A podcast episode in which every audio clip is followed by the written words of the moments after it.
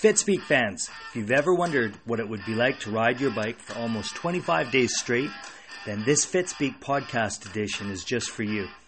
Meet 32 year old ultra cyclist Meaghan Hackinen from Saskatoon, Saskatchewan. Meaghan just completed the 2017 Transamerica Bike Race, finishing 25th overall and first ever solo Canadian woman to finish this grueling 6,900 kilometer cycling race. Welcome to the Fraser Valley's Health, Wellness, and Endurance Sports Podcast, Meaghan. Hi, thanks for having me. Thank you for joining us. Uh, and for the listeners out there, if we sound a little tinny, that's because we're recording this podcast using a brand new app, and it's called The Phone Bowl. I'm kidding, of course. Uh, but thanks again. Thanks for um, calling and um, chatting with us. So, um, everyone, we're talking with Meaghan. She's just completed uh, the 2017 Transamerica bike race. Astounded, blown away, and we're quite happy to be talking with her and able to um, just learn more about this this uh, epic ride. Um, so, Meaghan, tell us about the Transamerica bike race and why did you decide to compete in the race? So the Trans Am Bike Race um, is a 6,900 kilometer uh, self-supported road race across the state. So it starts in Astoria, Oregon, and it finishes in Yorktown, Virginia. Um, it goes through 10 states, Oregon, Idaho, Montana, Wyoming, Colorado, Kansas, Missouri, Illinois, Kentucky, Virginia. And I was really excited to do it. Um, I guess this is the fourth year of the event. It started in 2014, and I heard about it through the video um, or documentary Inspired to Ride. You can check it out on Netflix if you're interested. Um, and I've done a lot of cycle touring. Um, I cycled across Canada. I cycled to Mexico. And I did those rides at a slower pace, about 100 kilometers a day. And I knew from uh, watching the film that people do this race um, basically as fast as they can. And so the idea of uh, pushing myself and finding out what I was capable of on the road really intrigued me. Wow. Yeah. 25 days. I'm just um, trying to get my head 24 around. days and 22 hours. Just just under the 25 day mark. Ah, yes, and there was a point there is a point to this and the point was that you had said to yourself you made a goal of completing it in under 25 days, correct? That's correct, yep. Um, that was a, a goal from the outset, and you know, the first few days I was really on target with my cycling times, and then it started to to drag down a bit, and then I lost sight of my goal, and I um, was actually reminded by another cyclist um, and he kind of said to me like, "Hey, weren't you weren't you trying to make it in under 25 days?" And I was like, "Well, yeah, it was." And he was like, "Well, you're not going to get there unless you pick up your feet a little bit." And I was like, "Holy smokes!" Yeah, he's right. Like if I do the math, I'm going to have to um, going to have to you know push a little bit harder. And I think we had that conversation maybe in Wyoming or Colorado. Um, yeah, so it was pretty happy to be able to make it in that window just by two hours. Were you? Do you recall where you were? Like at the side of the road? Were you in a um, campground when he was speaking with you and you know um, speaking to um, you? I think it might have been in uh, like a little motel room. Um, I was cycling with two other guys at that point, uh, one uh, from Germany and one from Switzerland, and we were going into Yellowstone, and there was massive headwinds. Like it was really terrible, and we had about like a hundred kilometer stretch ahead of us, and we started cycling into it, and we were not going faster than 10 kilometers an hour.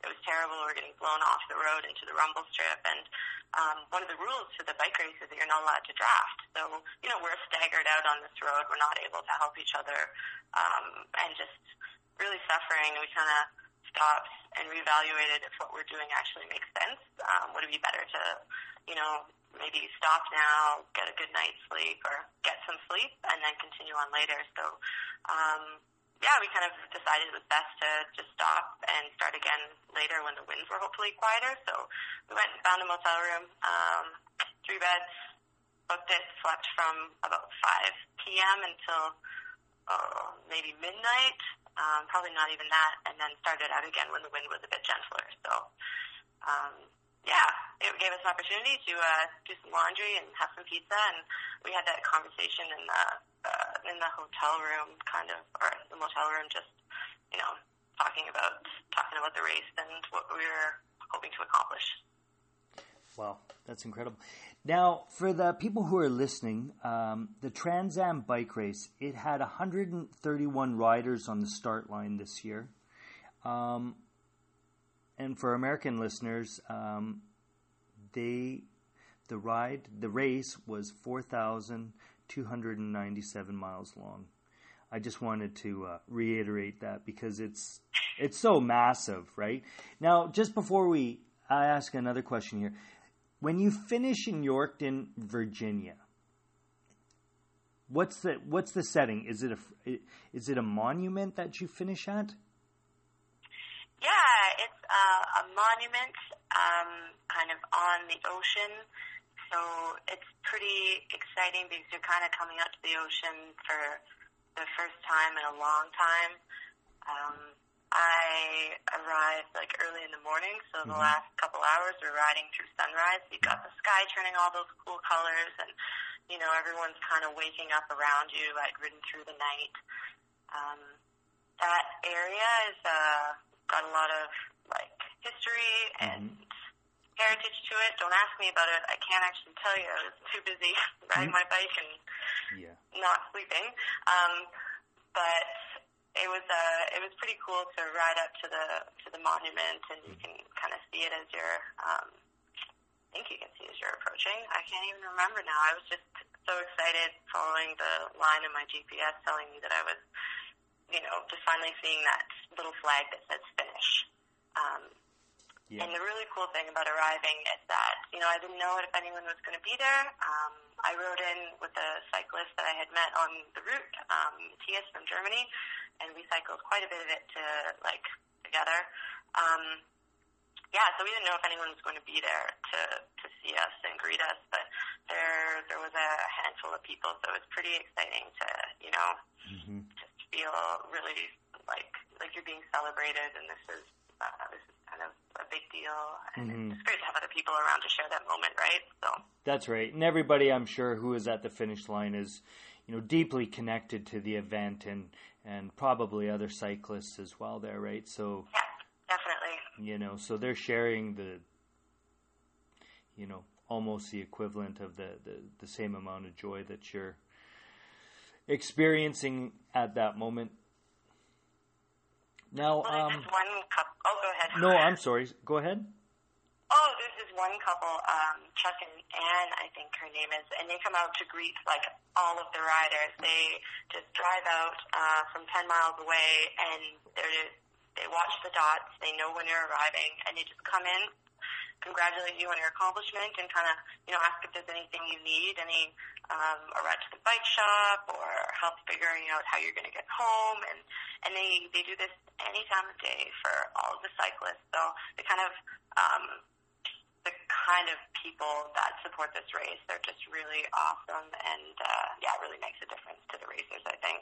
Mm, yeah, no, I can believe that. You're, you're uber, uber volunteer. They're always, yeah they're always appreciated. What were your goals going into the race, and how did you how did you feel about your results? Uh, so when I started the race, I wanted to uh, finish in under 25 days, and I wanted to, um, I guess, toughen up a little bit. Like I am used to cycling um, and kind of having a really nice camp set up and having my tent and my sleeping mat and my stove and cooking a good meal and, you know, maybe having a beer and enjoying a view out over the lake.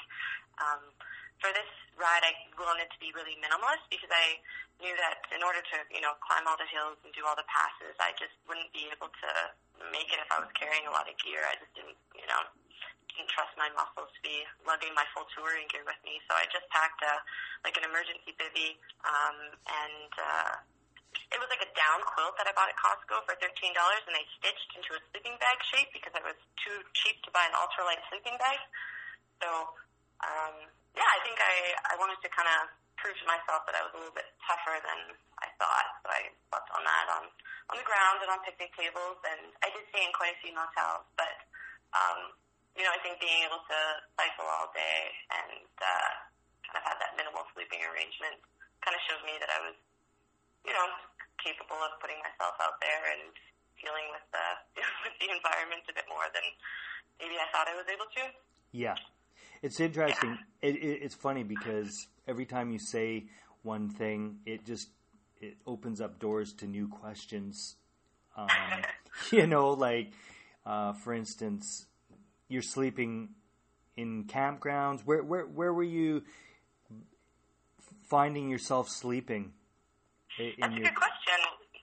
Um, before I started the race, I kind of figured I'd just sleep whenever I was tired, and it would be that simple. But it's it's not. There's a lot of um, you know a lot of farms and a lot of like kind of open rangelands, and there's nothing wrong with that except that well, there's more bugs and there's kind of that like spiky grass that isn't so easy to sleep on. So um, the in general, I kind of split it up between um, city parks, mm-hmm. and those are kind of campgrounds um, in Kansas East.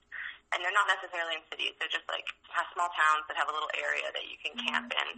Um, and they're just general kind of yeah, just kind of parks that cyclists are allowed to camp in. So it's really cool. Um, I slept at a couple churches, both outside and inside. Uh, a lot of churches along the route open up their doors to cyclists. So you can, you know, show up at this church and there'll be a phone number on the door and you call the number and like the pastor will come on over anytime, day or night and um, show you around, show you where you can sleep. Often there's showers. So that was really a cool experience for me. Um, I stayed in a hostel and yeah, a lot of kind of small town American hotels or motels, I guess. Um, and that was a really good opportunity to get a good night's sleep, well, for four hours, um, have a shower, and wash my cycling shorts, which is super important. Mm-hmm. How many? Well, it sounds to me as though when you were riding, I mean, there was for a good part of the ride, you a, a lot of the ride was by yourself. Is that true? Would that be right? Uh, I think I did about a third of it by myself, and kind of two thirds of it I cycled um, with Matthias, mm-hmm. um, and we just kind of had a similar pace. So um, yeah, it worked out really well. You don't necessarily like get along with every cyclist you meet on the road, mm-hmm. like you know, you might get along for an hour or two, but then you find out that you eat at different times. You know, one person needs to break every half hour or hour to have a granola bar, and the other person wants to power through for six hours and, um, you know, not stop to pee. Um, or you have different sleeping schedules. But we kind of like just sync up our routines really easily. And uh, I think one of the advantages of cycling um, with someone else is um, sharing the costs on the motels. Mm-hmm. Um, when you convert it into American dollars, you know, everything adds up. So that was really beneficial. Um, yeah, and then just kind of having someone to like share some of these cool experiences with. Um, and then for night riding too, I definitely felt more confident riding with someone at night than I would have felt on my own. Mm-hmm. So it's yeah, there's something that feels so like badass and awesome about you know night riding into some small town and just kind of rolling through while everyone's sleeping. And uh, I really enjoy night riding, and I think that, um, yeah, I really enjoy night riding. It's fun. But there are times when it's a little spooky. You're out in the woods, or you're kind of in the middle of nowhere, and if something happens, um, you know, it's a scary thought, and that something could be, you know, getting hit by a car, or you know, falling asleep and crashing into a ditch, or you know, like anything. So it definitely felt a little bit safer with someone else around you. Um, and one of the rules is you're not, not allowed to draft. So often when we were riding in the day, you know, we were far enough apart that we couldn't really have a conversation with each other anyways. Um, but at night you could ride side by side on the road if it's a quiet road, and then you know when a car goes up, uh, pulls up, just getting that single file arrangement again. So a lot of the roads there wasn't as much traffic at night, so that was really cool too, just to um, you know, be out there and not have to worry as much about cars, I guess. Did they have a, a, a um, certain distance um, that you were supposed to have between each other while you were riding? No, there was no set distance. Um, the organizer of the Trans Am bike race, uh, Nathan Jones, he's not really like uh, he's not really big on like tons of rules. He's kind of like, you know, if you're cheating, so don't cheat because you're really, you know, you're just gonna hurt yourself. And if you're not, I feel like that's his philosophy, kind of. If um, that people are kind of generally honest and stick to the rules if they're they're laid out and don't need, um, you know, a rule Nazi guide. But yeah, yeah. So, um, so there was no set distance, and yeah, there was no set distance. Um, I'm trying to think of the other rules. Like you are not allowed to receive um, outside support unless it's available to anyone.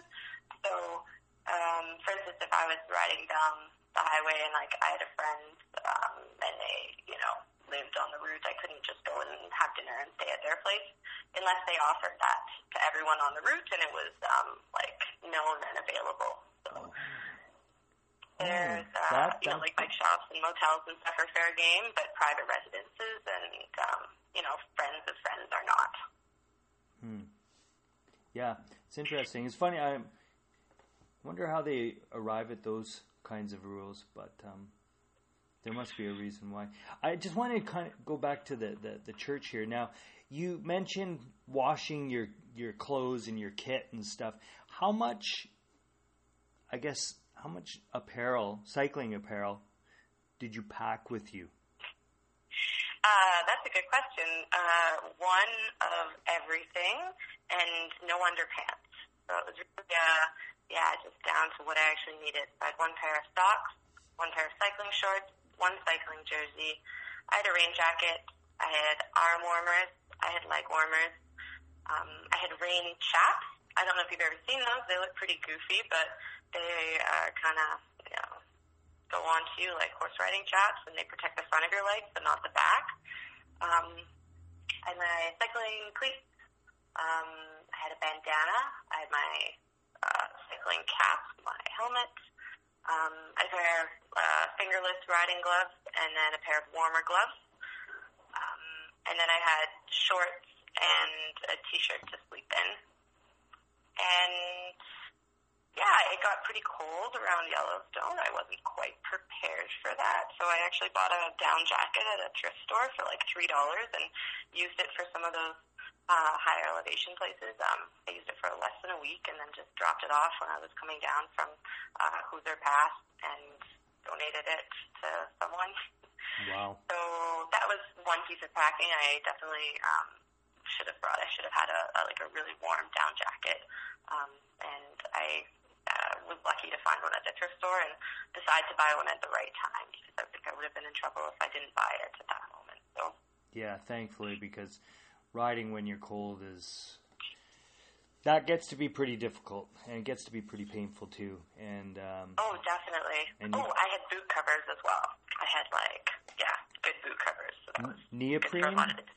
Neoprene? Um, they were like fleece lined, and I don't know what they were on the outside. Maybe neoprene, but they were kind of waterproof and windproof. I bought them for riding in the prairies when it's like minus 10 and cold. So, um, super valuable. I use them quite a bit on the descent. Um, I did not try them on with the cleats I wore for the race though, which were like mountain biking cleats. I just used them for my road cleats. So when I went to put them on the first time, I couldn't zip them up. My shoes were too big and I felt like a pretty big idiot. Um, so I had like, um, yeah, a couple of volunteers at the hospital I was at trying to help me do up my shoes and with like three of us, we got them zipped up and that was the only time I was able to zip them up. After that I had to leave them unzipped. So yeah, things that you should think about. Try all your equipment on ahead of time. yeah, and um, so leading up to the days of the race, right? Uh, actually, one other question. Um, the the training leading up to this event, what were you? How were you training? What were you doing?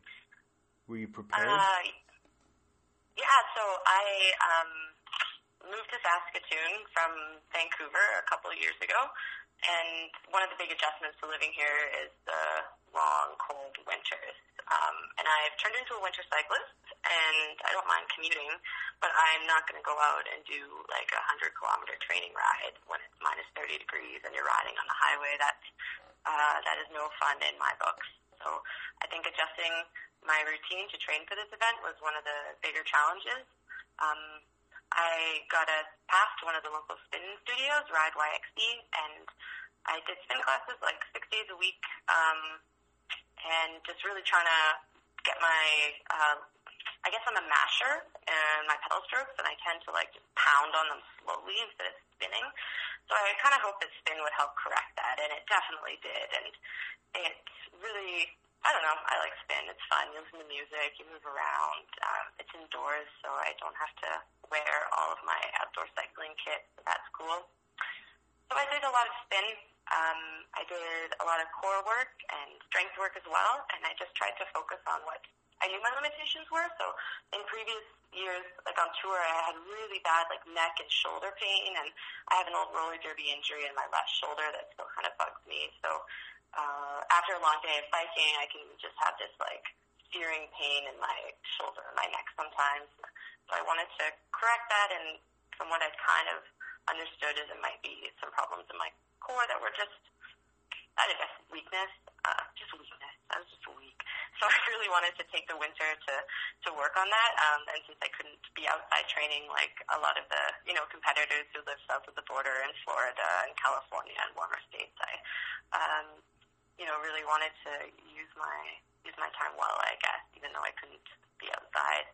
Um, so yeah, a mix of spin, core, and strength training. And the core and strength, I just kind of did in my own house with some um, yeah, some weights and a yoga mat and some resources that I had from roller derby and yeah, a book on core training for cyclists, which was really useful, I guess.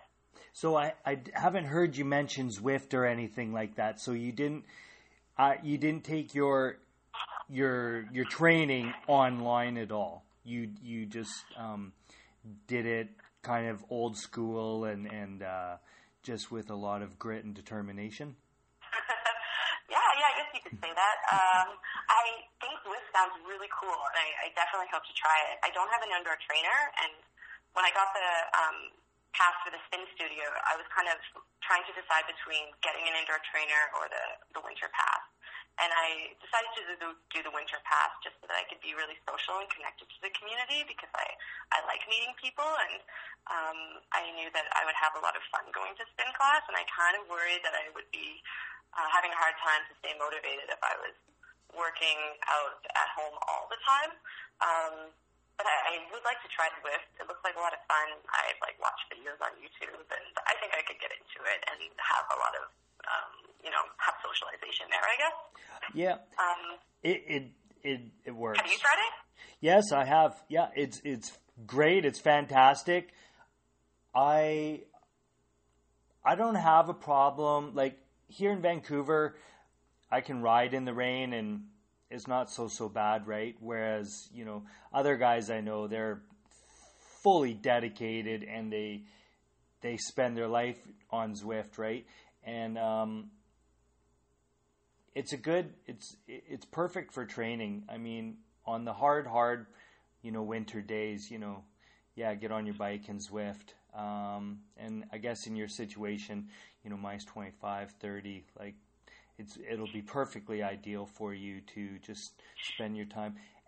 There's a whole Zwift community as well too, right? So it's you know, and they have like it's great training. They have a calendar that you can work from, and you know, every hour oh, of oh, every hour um, of every day is allotted for on this calendar, and you just go to it. You just can sign in, you can race with people, you can ride with people. It's, I think you'll be quite impressed. Um, you'll probably, honestly, want to do a couple of days of that, but then, of course, you know, you'll want to socialize as well. So, um, the spin classes will, you know definitely pay off there as well, right? So you can you can kind of capitalize on both. yeah, for sure. Uh, I'm definitely going to invest in a trainer for this winter, um, so I'll be sure to check it out and. Yeah, yeah, you'll, you'll, be quite happy. See what's now, going on. Yeah. So now, leading up to the days of the race, um, there must have been a lot going through your head. Put us into put us into your your mindset for sort of what was kind of going through your head leading up to getting organized and then arriving on the start line? Um, yeah, so I did my kind of indoor winter stuff the last two months before the race. I was riding outdoors a lot. Um, I was also contracted to organize Bike to Work uh, YXE, which is our Bike to Work day and kind of events surrounding that. So I was super busy with that, and it was definitely a distraction from uh, my preparations for the race. And I, I think it, it wasn't a good thing, but it did kind of prevent me from getting overly um, nervous and worked up about it, just because I had to dedicate so much time to uh, organizing this event on top of my, um, you know, regular day job. So uh, I guess I would say that I was very distracted, and I was kind of waiting to um, finish up organizing Bike to Work Day so I could kind of dedicate the last, I don't know, 10 days before my departure to getting ready. So it was a lot of um, kind of just organizing. I had I had my yeah I had my gear pretty much sorted a couple of months ahead of time, and um, you know, I had my aero bars set up how I liked them. I had my bike seat set where I liked it. I had all my bags and I had an idea of what I was going to bring. The day before the event, of course, I was like picking up a bike box from a bike store, being like, oh man, didn't think about this. Um, and, you know, taking my bike apart and putting it in there and making sure that I knew how to put it back together again. I just got this bike in November, so I'm not uh, as familiar with it as I have been with other bikes. Mm-hmm. So, um, yeah, the night before the event, I'm like taking my bike apart and putting it in this box, and, and I was like, oh, I better put it back together again so I know I can do it in the airport in Portland. So I had to like pack it up twice. Um, and yeah, so that was like a little bit stressful, but that's that's classic me, I guess. Mm-hmm. Um, and I flew from Saskatoon into Portland. Um, Portland is the kind of closest big airport to Astoria. Uh, Seattle's also pretty close. Um, and I like met another cyclist, um, David Campbell from Thunder Bay, and he was on the, the flight with me from I don't know maybe Vancouver to Portland. So it was cool to just be able to talk with him about the race and you know meet someone else on the plane. We actually recognized each other instantly because we're both carrying like you know just like plastic bags with our stuff in it, and we're wearing like our cycling cleats, and yeah, we looked a little bit funny. Um, so yeah, I roll off the plane, set my bike up in the airport. Um, the Portland airport has the tools and a dedicated area to set up your uh, bike. They also have a bike pump. They have like maps showing how to get to the train, how to kind of leave the airport on bike route. So that was really cool. Um, as I'm setting up my bike, I realized I forgot my helmet, so that was kind of priority number one was buying a helmet. Um, Portland's a super bike friendly city though, so that wasn't really um, really very hard. And it was actually kind of fun to get to check out a couple bike shops and talk to them about what I was doing and stuff. So um, I stayed in Portland for one night, and uh, one of the cyclists who lived there was uh, arranging kind of, you know, some people went to the bar and he put out a call kind of on the group Facebook page if anybody wanted to join them. And I went out and got to meet some cyclists from Portland who weren't doing a race, who were just supporters of it, and some of the other racers. So that was really cool. It helped kind of make me feel a bit more comfortable just meeting people who were doing it and kind of facing the same nerves and, you know, butterflies as I was. And uh, just getting to bike around Portland was really fun too. It was a really cool city. How did you get down to Astoria then? I. Oh, I'm sorry. Pardon me. maybe like 180, 190. Um, and there was a group of us that cycled. Somebody organized it and, uh, you know, put the GPS file online and you could download it. And we all met up um, in downtown Portland. I think there was maybe like 25, 30 riders. There was a whole bunch of people that were all kind of doing, you know, doing the Trans Am race who've flown into Portland. Um, So it was uh, it was really cool just to get to meet people. And I don't do a lot of group riding. I do most of my riding on my own. So it was uh, it was it was fun. Uh, I just remember all of us kind of leaving the city together and climbing the hills out of Portland, and you know, getting getting um, getting comfortable, I guess, um, on the bikes, and knowing that we're going to be doing this for the next month almost, right? Um, yeah, so it was a really fun ride out to um, Astoria and kind of a chance to, guess, just make sure my bike, you know, I put it back together correctly, make sure nothing's damaged from the flight, and um, yeah, it was it was a really good really good ride. Astoria was uh, was really fun too. I stayed at a warm showers host. Um, so if you don't know what warm showers is, it's like kind of a cycling hospitality network for cycling. Um, yeah, it's a hospitality network for cyclists. So um, I kind of found someone who was able to host me, and it turned out he was hosting like five other cyclists. So it was a really cool place to to stay because everyone was gearing up for the ride and really excited, and our host was great. Like, um, yeah, we we met up the night before the ride at the one of the breweries, and there's just tons of racers there. Everyone chatting, getting to know each other, and uh, really, really fun event. So you did. Uh, now, when you arrived in Astoria, how many days before the race um, was to begin? Um, so I arrived in Astoria on Thursday and had Friday to kind of get, you know, do some final preparations. Um, I got my hair buzzed off at a barber. I found some lithium, lithium batteries for my um, spot tracker. Um, bought some Clif bars and snacks for day one, and then we left on Saturday. So yeah, I arrived evening on Thursday in Astoria. Friday getting ready. Um, Friday evening, everyone meets at the column on top of this hill, and um, the spot trackers and the race hats are all handed out. And then people go to the one of the pubs and just kind of chat, have a beer, and and take off to get a good night's sleep before the race. And so that was probably one of your best nights of rest, sleep uh, before before your race started, I guess. You know, like one would have hoped, but I was so anxious. I woke up really early, and um, I was just like lying in bed, um, just feeling really nervous about what was what was going to happen. And once you kind of are awake like that, it's hard to go back to sleep. So I didn't have the I didn't have the best sleep ever.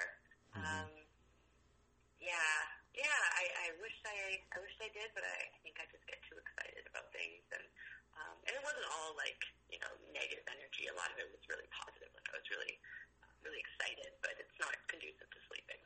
Um, Whereas when you're on the road and you're completely exhausted all the time, when someone puts like you know a bed in front of you, you just fall face first into it, and you know hope that you set your alarm for uh, a time. Otherwise, you'll just keep sleeping. So. That's right. Now, do you remember your, your do you remember your first day on the bike? How long you were on your bike for? Um, I'm not sure. It was it was like a reasonable day. The ride kicked off at 6 a.m. I believe, mm-hmm. and everyone does a slow rollout. It's like a five uh, five mile kind of group, everyone together, and um, someone brought champagne, and we all kind of you know were in great moods, and it exciting, and um, it was uh, a nice morning. It was a bit overcast, so it was actually perfect cycling weather. Um, but just the the ride down the coast was really cool. Um, you know, you couldn't go 10 minutes without seeing another racer. It was pretty pretty crazy with 130 people, you know, rolling out at the same time.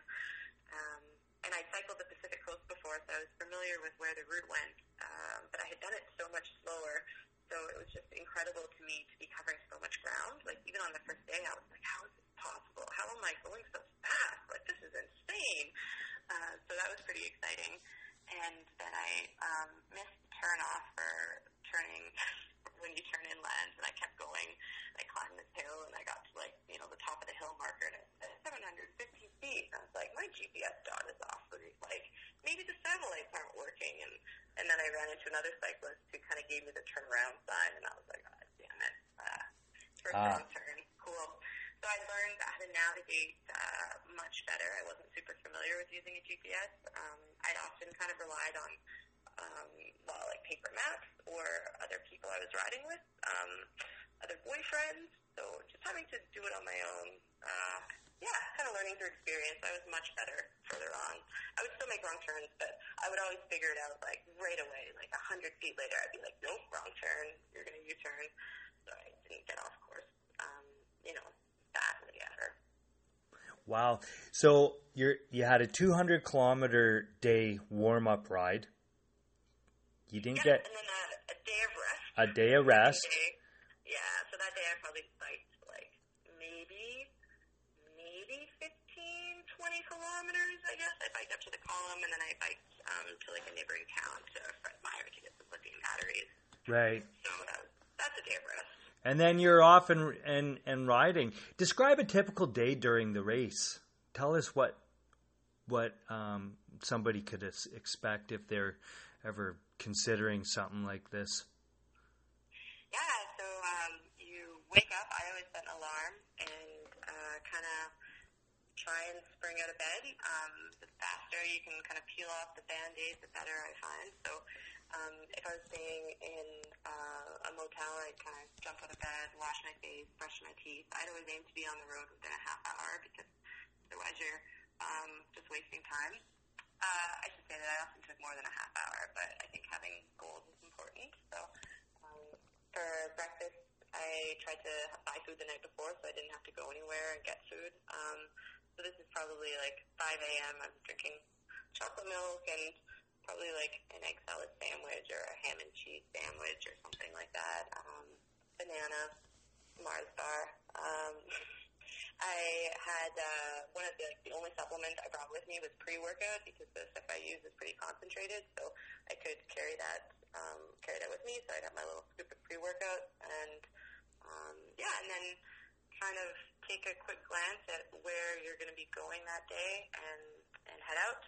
Um, I aim to stop every every few hours, and you kind of you know check and see what towns are what towns are going to be coming up that would have um, services like grocery store or diner, and a lot of small towns um, don't have anything. So if you uh, you know if you're banking on like getting water and getting a snack someplace, and you arrive there and there's nothing open, it's a real letdown. So it's good to have an idea of what's coming up, I guess, and make sure you have some snacks. Um, yeah, I stop for usually one sit down meal a day, and the rest of the time I was just grab and go at gas stations. So I think my nutrition really suffered.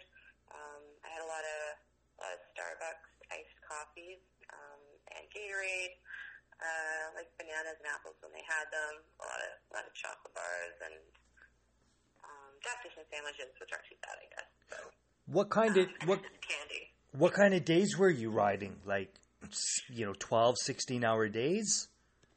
Uh, yeah, kind of aiming for about 300 kilometers. That seems to be kind of the target. Um, I think my average for the race was 275, uh, and that included some really short days because of weather. But so around 300 kilometers. Um, so probably breaking at around like, you know, for breaks around the 60 kilometer mark, and then maybe like one 150, 200, 250, and then hoping you're going to end up where you're going to sleep um, around 300.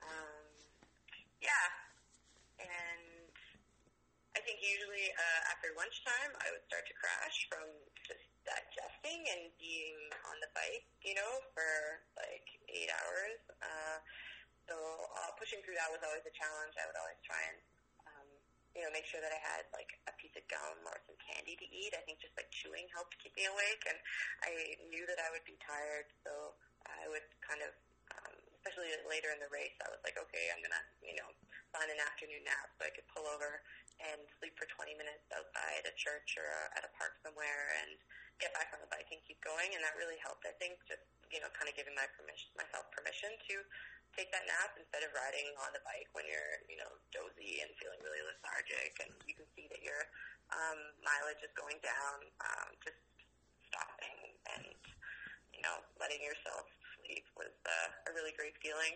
Yeah, I can believe it. So by this point, you're getting beat down pretty good. Your your body is probably tired. Your brain is uh, tired as well. What were some of the physical and mental challenges that you were uh, starting to face at this point? Um, I think physically your body, yeah, things just start to fall apart. Like all of your contact points really start to hurt. So like your hands and wrists, uh, your feet and ankles, uh, your butt, all that kind of hurts. Um, one of my biggest physical challenges was my Achilles. At like kind of the end of day four, I started to feel some pain in my Achilles, and um, Achilles has kind of stopped me before, so I was really worried that it would just get worse and worse. And um, uh, yeah, I kind of realized that I would have to deal with it now, and if I wanted to be able to keep riding, so I made the decision to slow down a little bit. Uh, I took my arm sleeve and wrapped it around like a, a brace inside my shoe to support my Achilles and kind of immobilize it a bit. And um, yeah, I didn't really, yeah, I didn't really know what to do to actually help it, but I just tried to focus more on having even pedal strokes and not moving around my ankles so much. Mm-hmm. And I actually thought I would have to take a day off in Missoula and rest and just chill for a day would be optimistic, probably longer than that. Um, and it just never it never really got better, but it never really got worse. So I had lowered my feet as well and put my cleats back further. Um, I've been told that that would you know help a little bit, and it definitely did. So uh, I would ride for a few days, and my Achilles was you know feeling better, and then I'd raise my feet up, and uh, then it would hurt some more, so I'd lower my feet, and then my Achilles would feel better, but then my knees would be just killing me from having my feet lower, so I'd raise it up again. So I kind of did that yo-yo thing the entire ride, just trying to find the right seat height to uh, support both my knees and my, my right Achilles.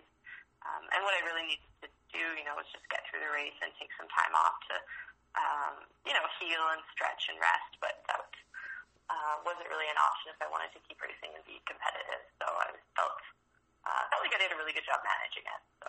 So you were going to you you were going to bed sore and you were waking up sore all over again to to do it all over again day in and day out. uh, yeah, pretty much. Uh, I always felt better when I woke up in the morning. So if I went to bed and I felt like you know I was at like ninety percent of my like limit, I'd wake up in the morning and it would be like you know 40, 50 percent. Like I felt much better in the morning, and then it kind of builds up over the day. And um, you know, there's many nights I can think of riding into small town parks to camp in that I was just like, I don't, I don't think I could pedal a single kilometer further. And you know, you have that tunnel vision from watching your headlight going down the road and not uh, not seeing much change in scenery, and then you know you just kind of yeah, you just kind of feel like I just, did, can't go on.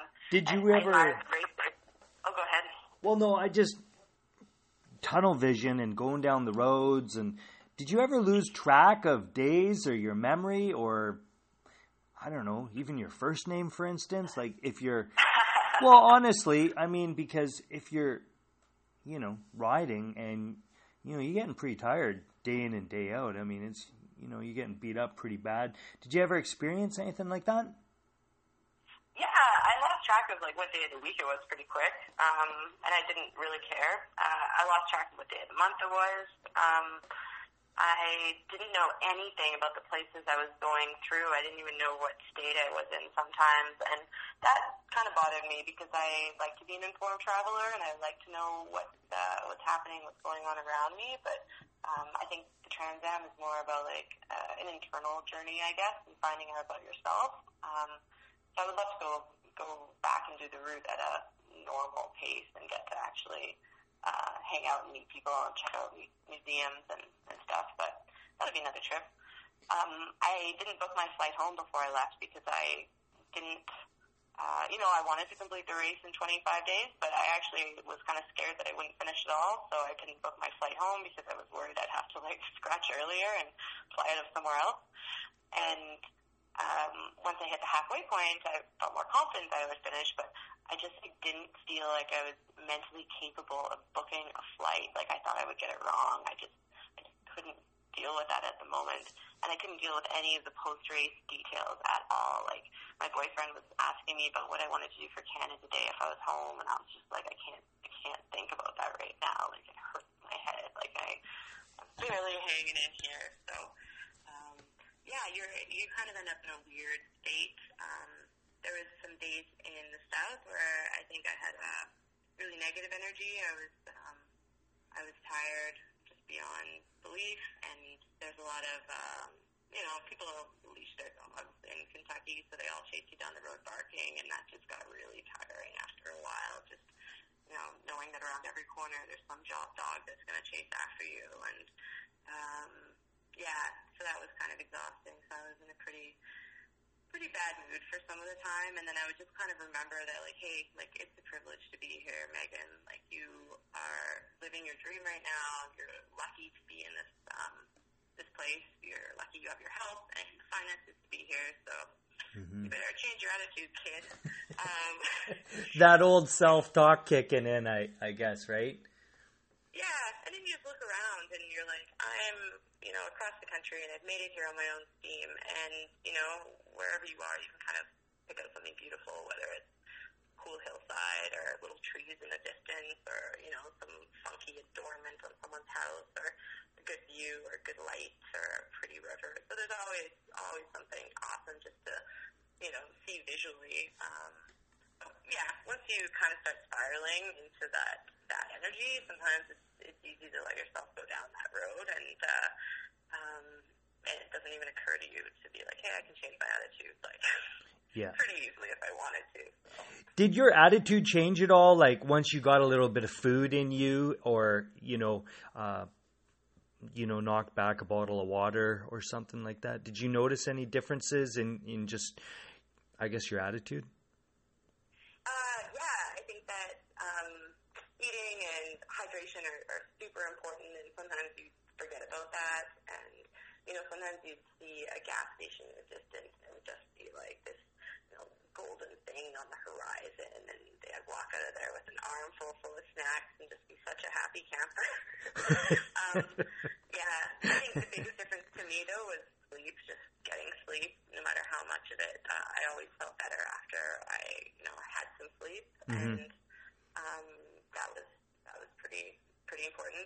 Uh, there was a few times I, you know, put my feet in the river or you know jumped in a lake, and that that was just an amazing, uh, yeah, an amazing little relief, I guess. The cold water and being able to, you know, goof around for a few minutes and mm-hmm. be like, hey, this is actually fun. Like, um, and um, really enjoy doing that. Yeah, and just kind of unplug and um, just kind of uh, a little bit of a change of uh, pace and scenery, just to kind of get to that good space in your head to be able to get back on your bike again, right? Yeah, and like most of the race was really fun. Um, I think just you know, for me, the sheer excitement and the thrill of doing what uh, you know what I was doing was enough to keep me going most of the time. And it's just sometimes you know, I guess probably every day you have your your low moments, and just kind of climbing out of those. Um, the guy I was cycling a lot of the races with, Matthias, he was pretty funny. So we uh, would sometimes just like I don't know, make each other laugh. And I think just having someone else to suffer with kind of is, is ridiculous. And we are like, why are we doing this again? Like, what's what on earth is even down this stupid road going to nowhere? And um, yeah, it was it was kind of fun too. Your nutrition. Someone, I guess.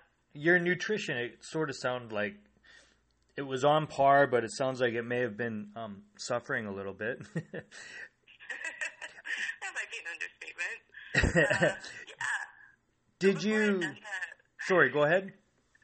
Before I did the race, I went to see a dietitian a couple times to talk about nutrition and training and um, making sure that I was eating well to be able to train uh, hard and go to work. I was finding that I was tired at work a lot, and and they really helped me dial in my nutrition for training. And you know, I was um, having protein powder after my rides and making sure that I was in, you know, having balanced meals, and uh, I learned a lot of stuff, and it was great. And then as soon as I got on the road, like all that stuff went out of the window. It was just kind of like feeding the beast and trying to get enough calories to have energy to keep going forward.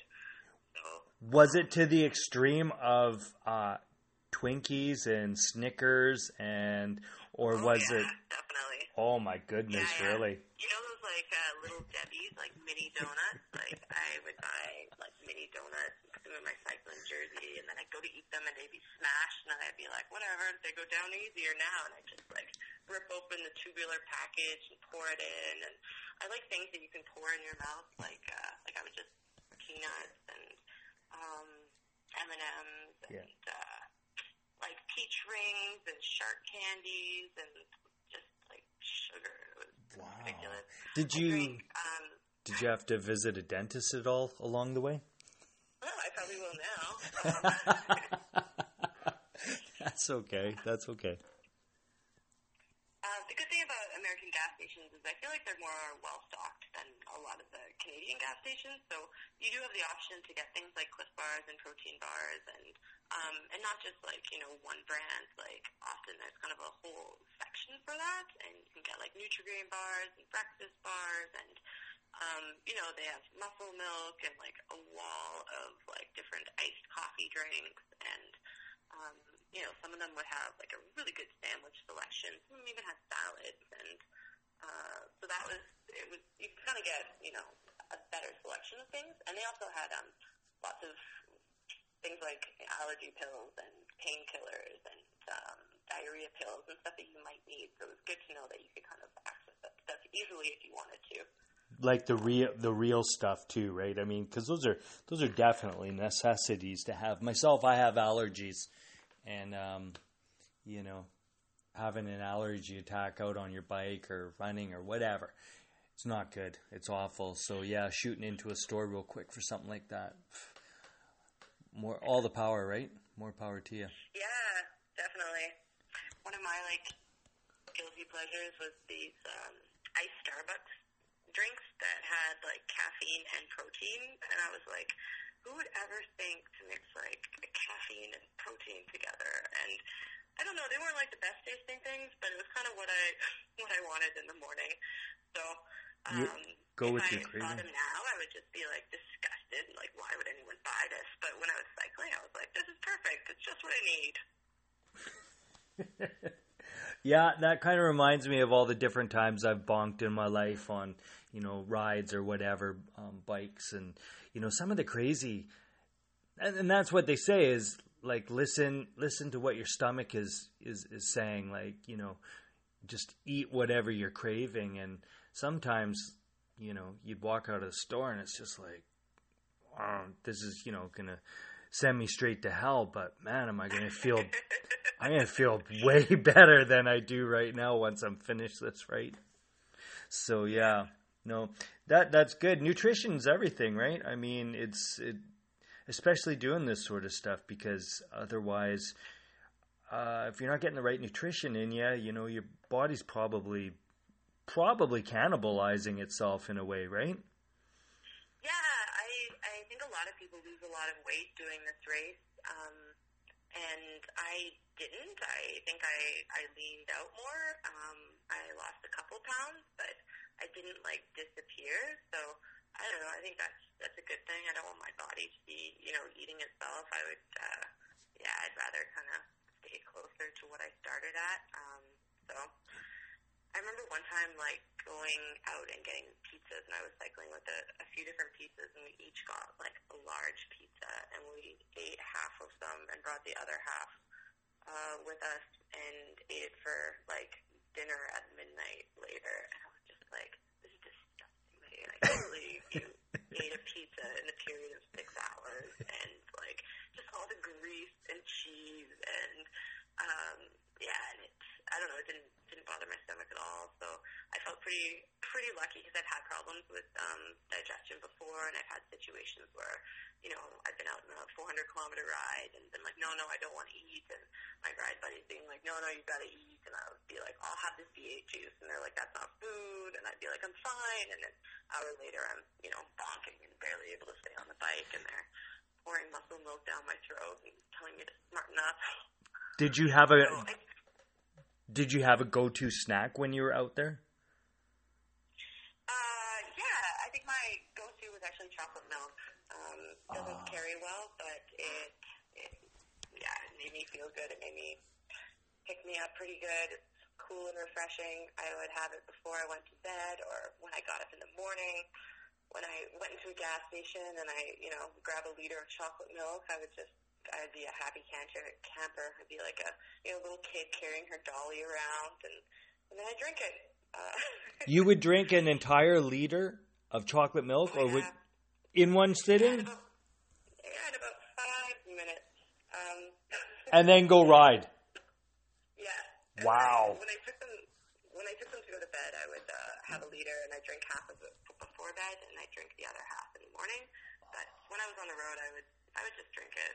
Um, yeah.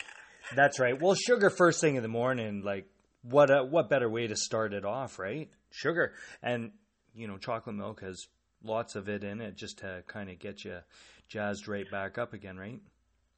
Yeah, yeah, get me smiling. Were you what were you doing to keep yourself motivated out on the road?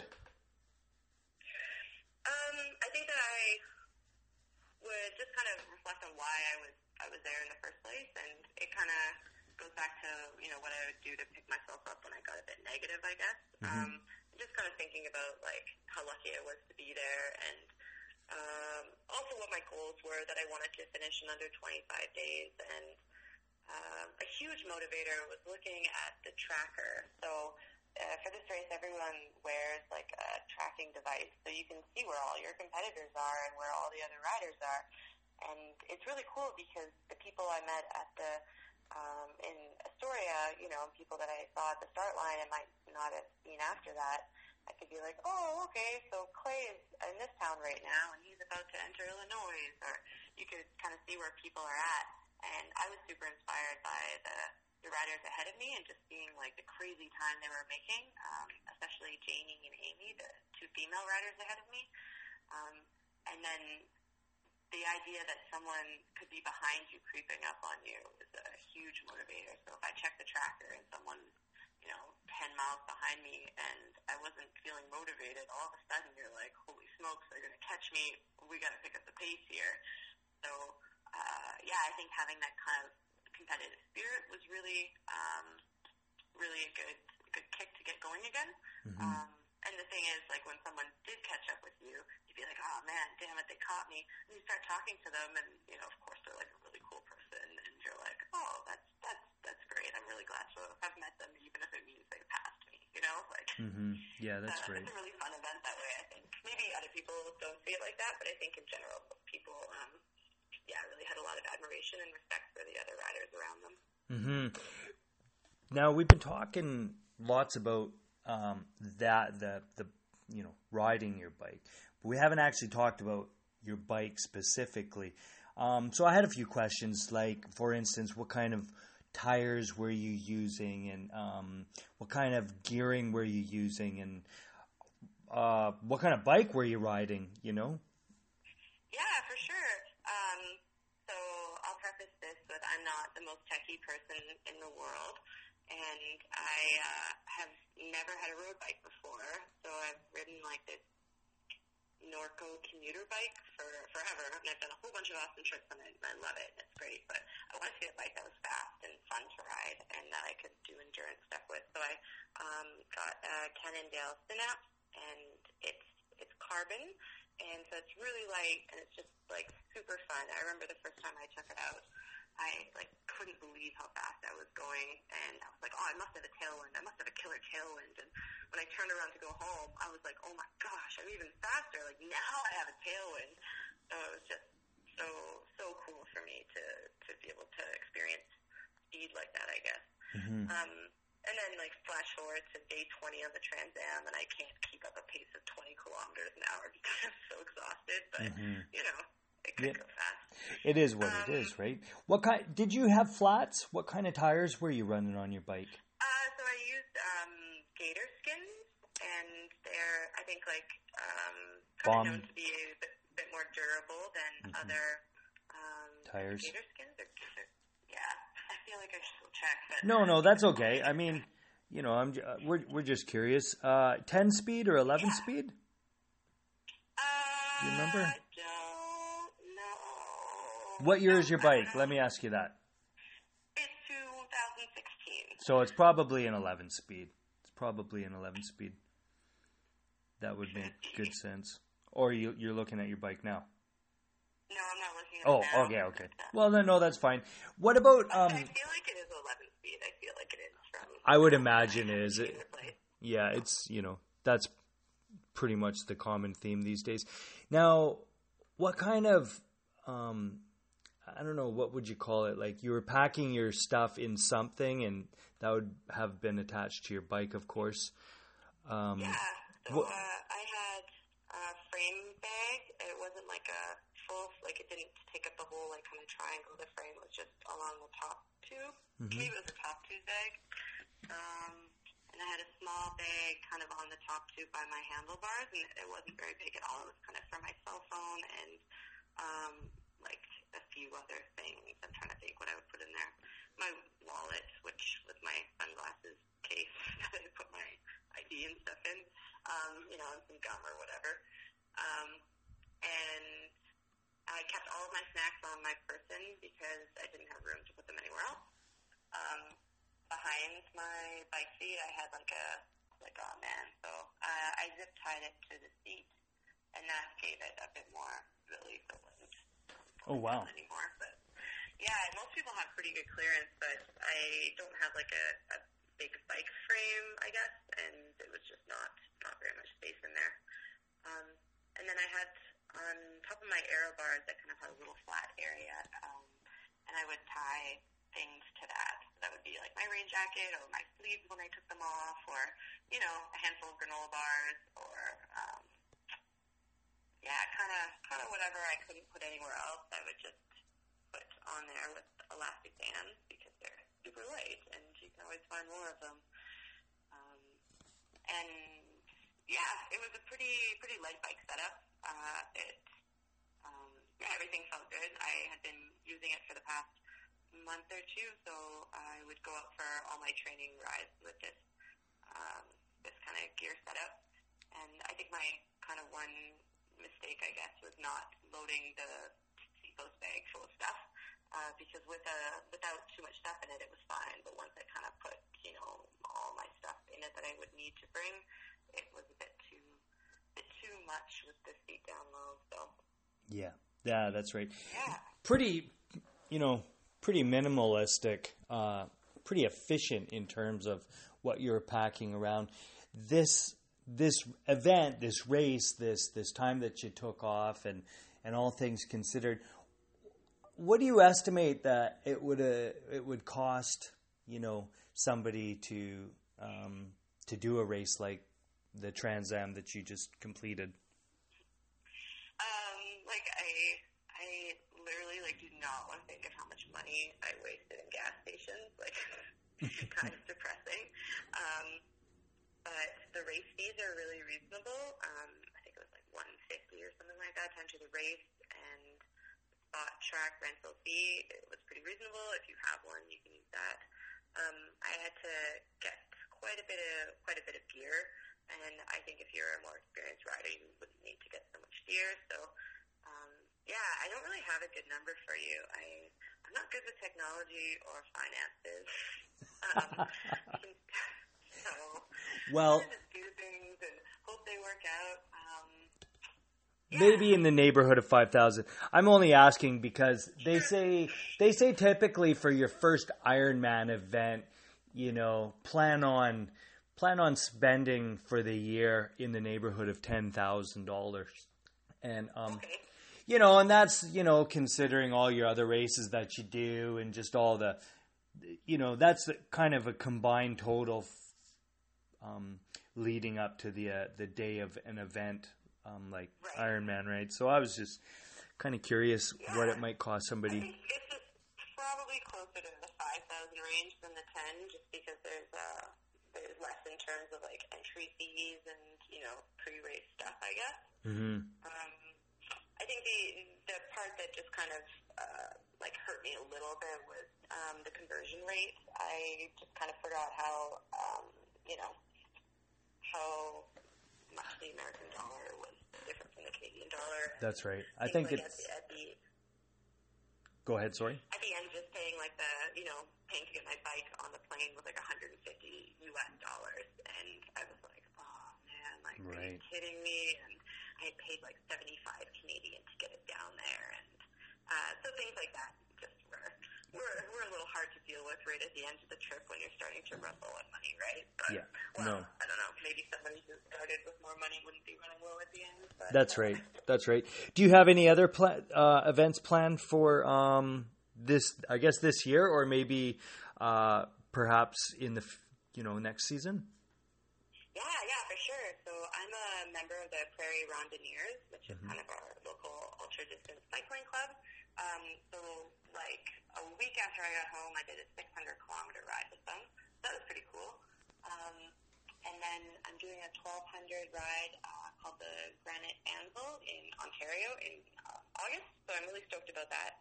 Uh, just kind of happy to have something else to train for and uh, you know do a ride that's a bit a bit shorter than across a continent. Um, yeah, I think it'll be fun. And I guess I definitely want to do another big endurance event uh, next year, but I don't know what form that will take right now. So I think that having a short-term goal like the August 1200 rides to train for is really um, what's going to motivate me right now, I guess, for the for the rest of the summer, and then I'll figure things out after that. hmm Well, who knows? Maybe. Sorry, go ahead. Oh, uh, I want to do it's a pretty famous randonneur ride. It's called Paris Brest Paris, and it goes from well, in, France from Paris to called Brest and back to Paris. It's a 1,200 kilometer ride, so it's kind of like um, a pretty huge event in the sport of randonneuring. They get like a turnout of 5,000 people, so. Uh, I'll definitely do that, and it takes place in 2019, so it's a couple years from now. Yeah, yeah. Well, you know, um, there's also a couple closer to home. I was just noticing also as well. There's the Hurt'n, Albert, Hurt'n, Albertan, just one province over for you, from you. that's a great race name. I just thought we should be plugging something Canadian at least, right? Oh no, I'll have to check that out. You've intrigued me. yes, yes. So let me ask you this: if um, if you're gonna, if somebody was gonna ask you for some advice on um, doing an endurance bike race like this, what advice would you give them? What would you um, What would you tell them? um, I would say that um, train hard.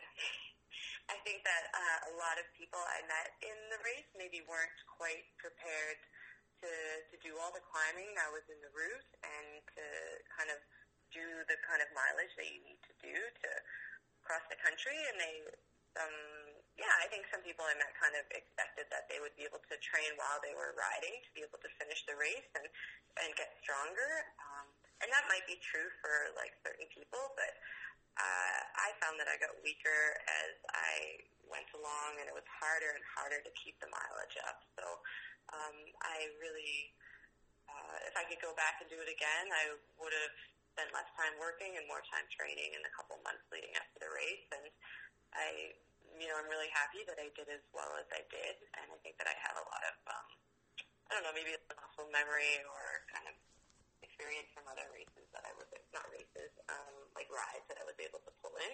Mhm. But if you don't if you don't train for it, you're you know probably gonna let yourself down at some point, or you might have kind of repetitive strain injuries that you can't cope with. And I think that um, you know having a goal um, isn't enough. You need to have a goal, and you need to have a training plan, and you need to hold yourself accountable to that training plan as well.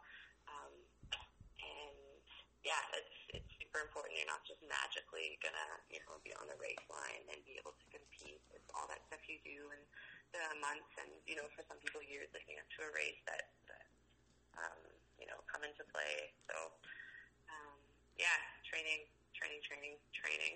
Training. And I think that yeah, it also includes things like uh, you know I guess all sorts of preparations like learning about the route and um, you know dialing in your nutrition and um, you know having the right gear for the right ride. That stuff all all is a, a really important factor, but I think just preparing your body um, is, is huge and you know the most the most important thing. That's right. Yeah. So you're saying essentially that should have some goals. That's definitely going to help. Um, committing to yourself is also a big one. Uh, something else that would probably help is studying the course, the actual route that you're going to be riding, and and um, you know paying attention to um, I don't know what towns are coming up and stuff like that, so that you can buy stuff, right? Definitely, yeah. And it, uh, you know, you can't um, can't know what's going to be around every turn, but having an idea of um, you know the elevation profile and when you're going to be hitting the big climbs, um, and you know where the towns with bike shops are going to be. Those are all important things to to either you know have written down somewhere or you know where you can find that information or kind of you know just have a basic understanding of of the event. So definitely doing your homework is probably at the top of that list, and that's kind of the the umbrella term for for you know setting yourself up for this event. Um, where else? Uh, if if people are trying to contact you, um, you know, people can follow you on Instagram at um, Meaghan Hacken Hackinen. And um, do you have a blog or a website or anything like that that people can um, contact you at?